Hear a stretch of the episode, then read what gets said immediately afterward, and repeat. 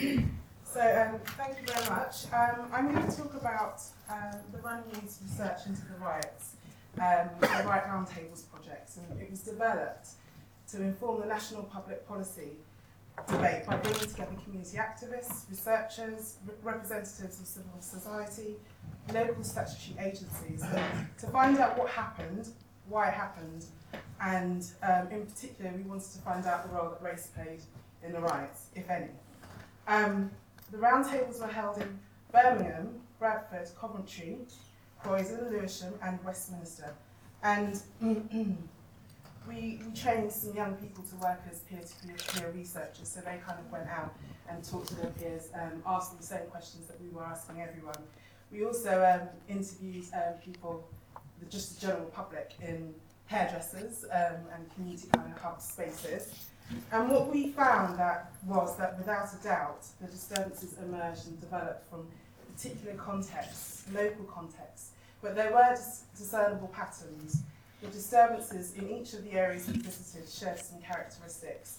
Um, the research participants spoke of community tensions with police, um, a general rebelliousness among disaffected young people, and also um, criminal opportunism. Um, but we also heard various examples of racial, racial injustice and racial inequality. And what emerged from the Riot Roundtables project is that racial injustice can be seen to be a significant factor in the civil unrest of 2011. Now, our research looked at race quite generally, so our discussions during the roundtables um, brought up issues about all ethnicities. However, we do understand that the nuances and contentions around the definition of black African across various countries um, in Europe, for example, does that definition include brown people from Somalia or Ethiopia? And you know, often these variations on these definitions um, are in the eyes of the beholder. They're shaped by the localities, prevailing understandings and subjectivities, um, which reflect the, reflect the particular histories of the nations and the cities that, um, that these de- definitions come from. Um, but as, as we all probably know, you know, Britain introduced race into the census in, in 1991, and a category for, for black people is divided into black African, black Caribbean, black other, and so on. And I will focus um, this presentation um, on our research findings, particularly for black people, and by that I'm referring to black Africans as well as black Caribbeans. So um, if we start by looking at who was arrested um, for their involvement in the riots, and being arrested is different than being actually participating in the riots. Um, what we can see here with the stat is that black people were um, arrested a lot more than um, the regional um, population. But not only that, um, a lot more than any other ethnicity there. So, um, as I said, it's being arrested is a lot different than actually being involved in the, in the, in the riots. And I don't want to say that more black people were involved in the riots. There's a, a slight difference there in, in, in that stat.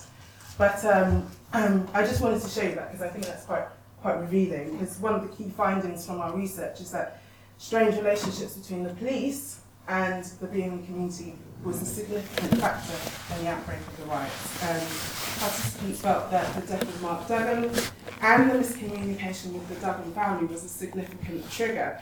And this incident awakened memories of black people's experience of injustices in the criminal justice system. And roundtable participants made reference to Smiley Culture, Cynthia Jarrett, Roger Sylvester, Joy Gardner, who are all members of the African and uh, Caribbean community that died in suspicious circumstances at the hands of the police. And this kind of brings me on to the parallels um, between the riots in England in 2011 and France in 2005. And this is just a picture of, of uh, English police and French police. Um, but racial profiling by the police theoretically doesn't exist in France. However, stop and search appears to be factors in the initial spark of the riots in both France and England. And research has shown that there are unwarranted stops and searches by the police of young people, typically those of North African and West African origins. Um, and you know, the French neutral mo- model has been far more an ideal than an empirical model, colorblind in theory but race coded in practice. And I'm sure many of you know more about this than I do. But um, black young people in the UK and France, it seems, have learnt to run away from the police rather than run to the police when they need help. Um, furthermore, in terms of um, similarities, in France and in the UK, that the political and media elites seem to both rush to demonise those involved in the disturbances as criminals and preferred not to look at um, the reasons behind the riots. And perhaps what was lost in this rush was um, the initial sparks of the riots, the horrific de deaths um, in both England and in France, which was somehow related to the police, but okay, in varying, varying degrees. Um, but following the riots in France, race was kind of openly debated in, in public circles, which is, I think, unusual for France, um, that, that race is discussed in those kind of ways. But um, discussions remained trapped in the kind of predictable, predictable ideological straitjackets of the dominant political views on minorities incorporation into France. And I have read, and forgive me because I've not researched into the, um, to the French rights um, a, a great deal, that a distinguished French historian was asked on um, primetime TV to um, comment on the uh, 2005 riots, and she said, I'm not surprised at all. How could young blacks coming directly from their African village adapt to the French way of life? And our research participants um, raised David Starkey, I'm sure you all remember him, another uh, notable British historian, his appearance on, on Newsnight is a clear example of media figures demonising black culture, or in this case, particularly Jamaican culture. But, you know, literature has demonstrated time and time again that these essential, essentialist assertions around black culture has re replaced overtly racist ideologies as a dominant discourse of race and crime. And furthermore, you know, this paradigm of cultural difference is often coded along biological race lines.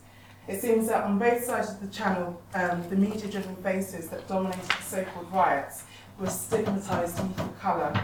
And in the UK, the government's focus on gangs, um, absent fathers, gang culture, it's all inflected with elements of racialised discourse. Um, and one of our young researchers um, for the Rights Project explained, explained how this kind of link um, is made from the gang and, and, and race. And he said, now, the overwhelming opinion from our research was that not every black person is in a gang, but every gang has a black person.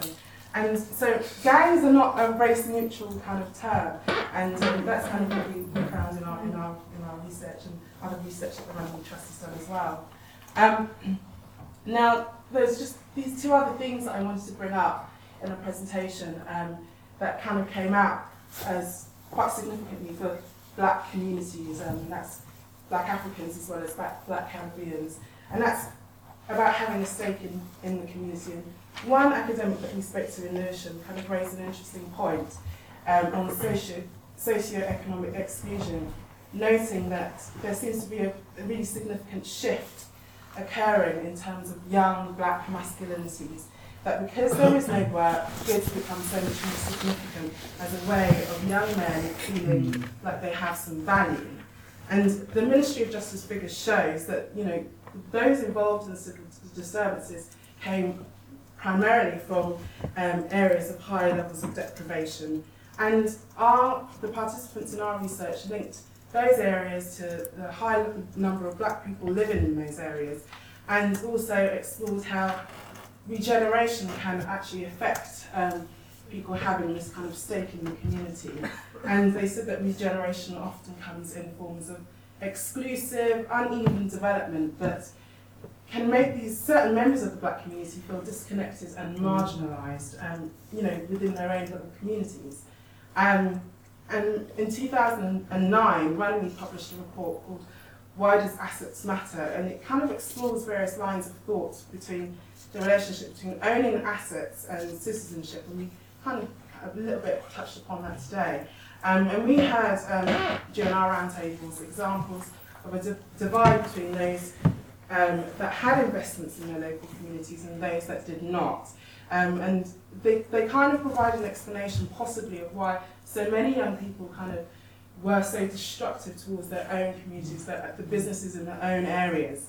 Um, and one senior youth worker in Birmingham that we spoke to said, tensions are there from 2005 when a lot of black youth said that they are just destroying the area because we don't own anything, we don't see many black businesses or shops. So um, that's, that's one point that I wanted to raise. Um, and the next one is the kind of the sense of hopelessness. unemployment, particularly for black people, was cited during the um, roundtables as a possible explanation for the civil disturbances. And we kind of know that in this in this um, economic downturn, unemployment for black and minority ethnic people are is at an all-time high. And um, roundtable participants continuously kind talked about um, rising unemployment rate, rates as kind of having this feeling, leading to this feeling of despair and hopelessness. And when in- unemployment rises during recessions, it begins earlier among black um, groups. And as we come out of the recession, it takes longer for the um, employment rates to rise within those same black groups. So all these kind of feelings and tensions we heard about during our roundtables. And lastly, I'm going to quickly kind of go through the um, last point I want to kind of make, which is incomplete policy policy solutions. So in the rush to condemn the riots and the media and political elites were, were kind of quite quick to conclude that these riots were not about race, they were not race riots. However, you know, the events around Mark, surrounding Mark Duggan's death clearly echo the similarities um, between the outbreaks of civil unrest in the 1980s. And you know, the government inquiries following those um, those um, uh, riots in the 1980s looked at race and racial inequality and racial injustice. Mm. However, this time around, there has been no government inquiry into the 2010 riot, 2011 riots. And um, there has been an independent riots victims and communities panel um, which they uh, published a report in, in March 2012, and the government have actually responded to that. And, and, and they've said, this government's clear ambition is to give power back to communities, reform and join up public services and extend opportunities for young people. The Troubled Families Programme, I'm not sure if you know about this, but will tackle some of the most entrenched social problems in our country by getting people off the streets, back into school, and on the pathway to work. Now, this response doesn't really address social inequalities, let alone racial inequalities. I mean, the term equality is derided by the current government for being divisive. And Theresa May um, suggests that public bill feels that it concentrates too much on quality of outcome rather than quality of opportunity. Instead, the preferred term is fairness, which is completely unmeasurable and you know, can't be Fair. Fairness is a, is a, well, you can define it in lots of different ways. But um, uh, a recent response by a government minister to a question on booming unemployment kind of reveals again how the government is thinking about these things. And he said, this government is moving be beyond defining people simply because they have ticked a box on a form. Our approach is to support people according to their individual needs and circumstances rather than segregate people according to ethnicity, yeah. which basically means they're not going to have any targeted right. to um, BME unemployment at all. And um, and I'll just end on a quote from um, one of our research participants. Um, I think she, I think it's a she, she said, one of the biggest problems we face as black communities is just how best to get justice without having to resort to violence. And when we have been told as black communities, with the slow rate of equality, we will not begin to see equality until 2020, sorry, 2150. That's not in our lifetime. So I'll just end there.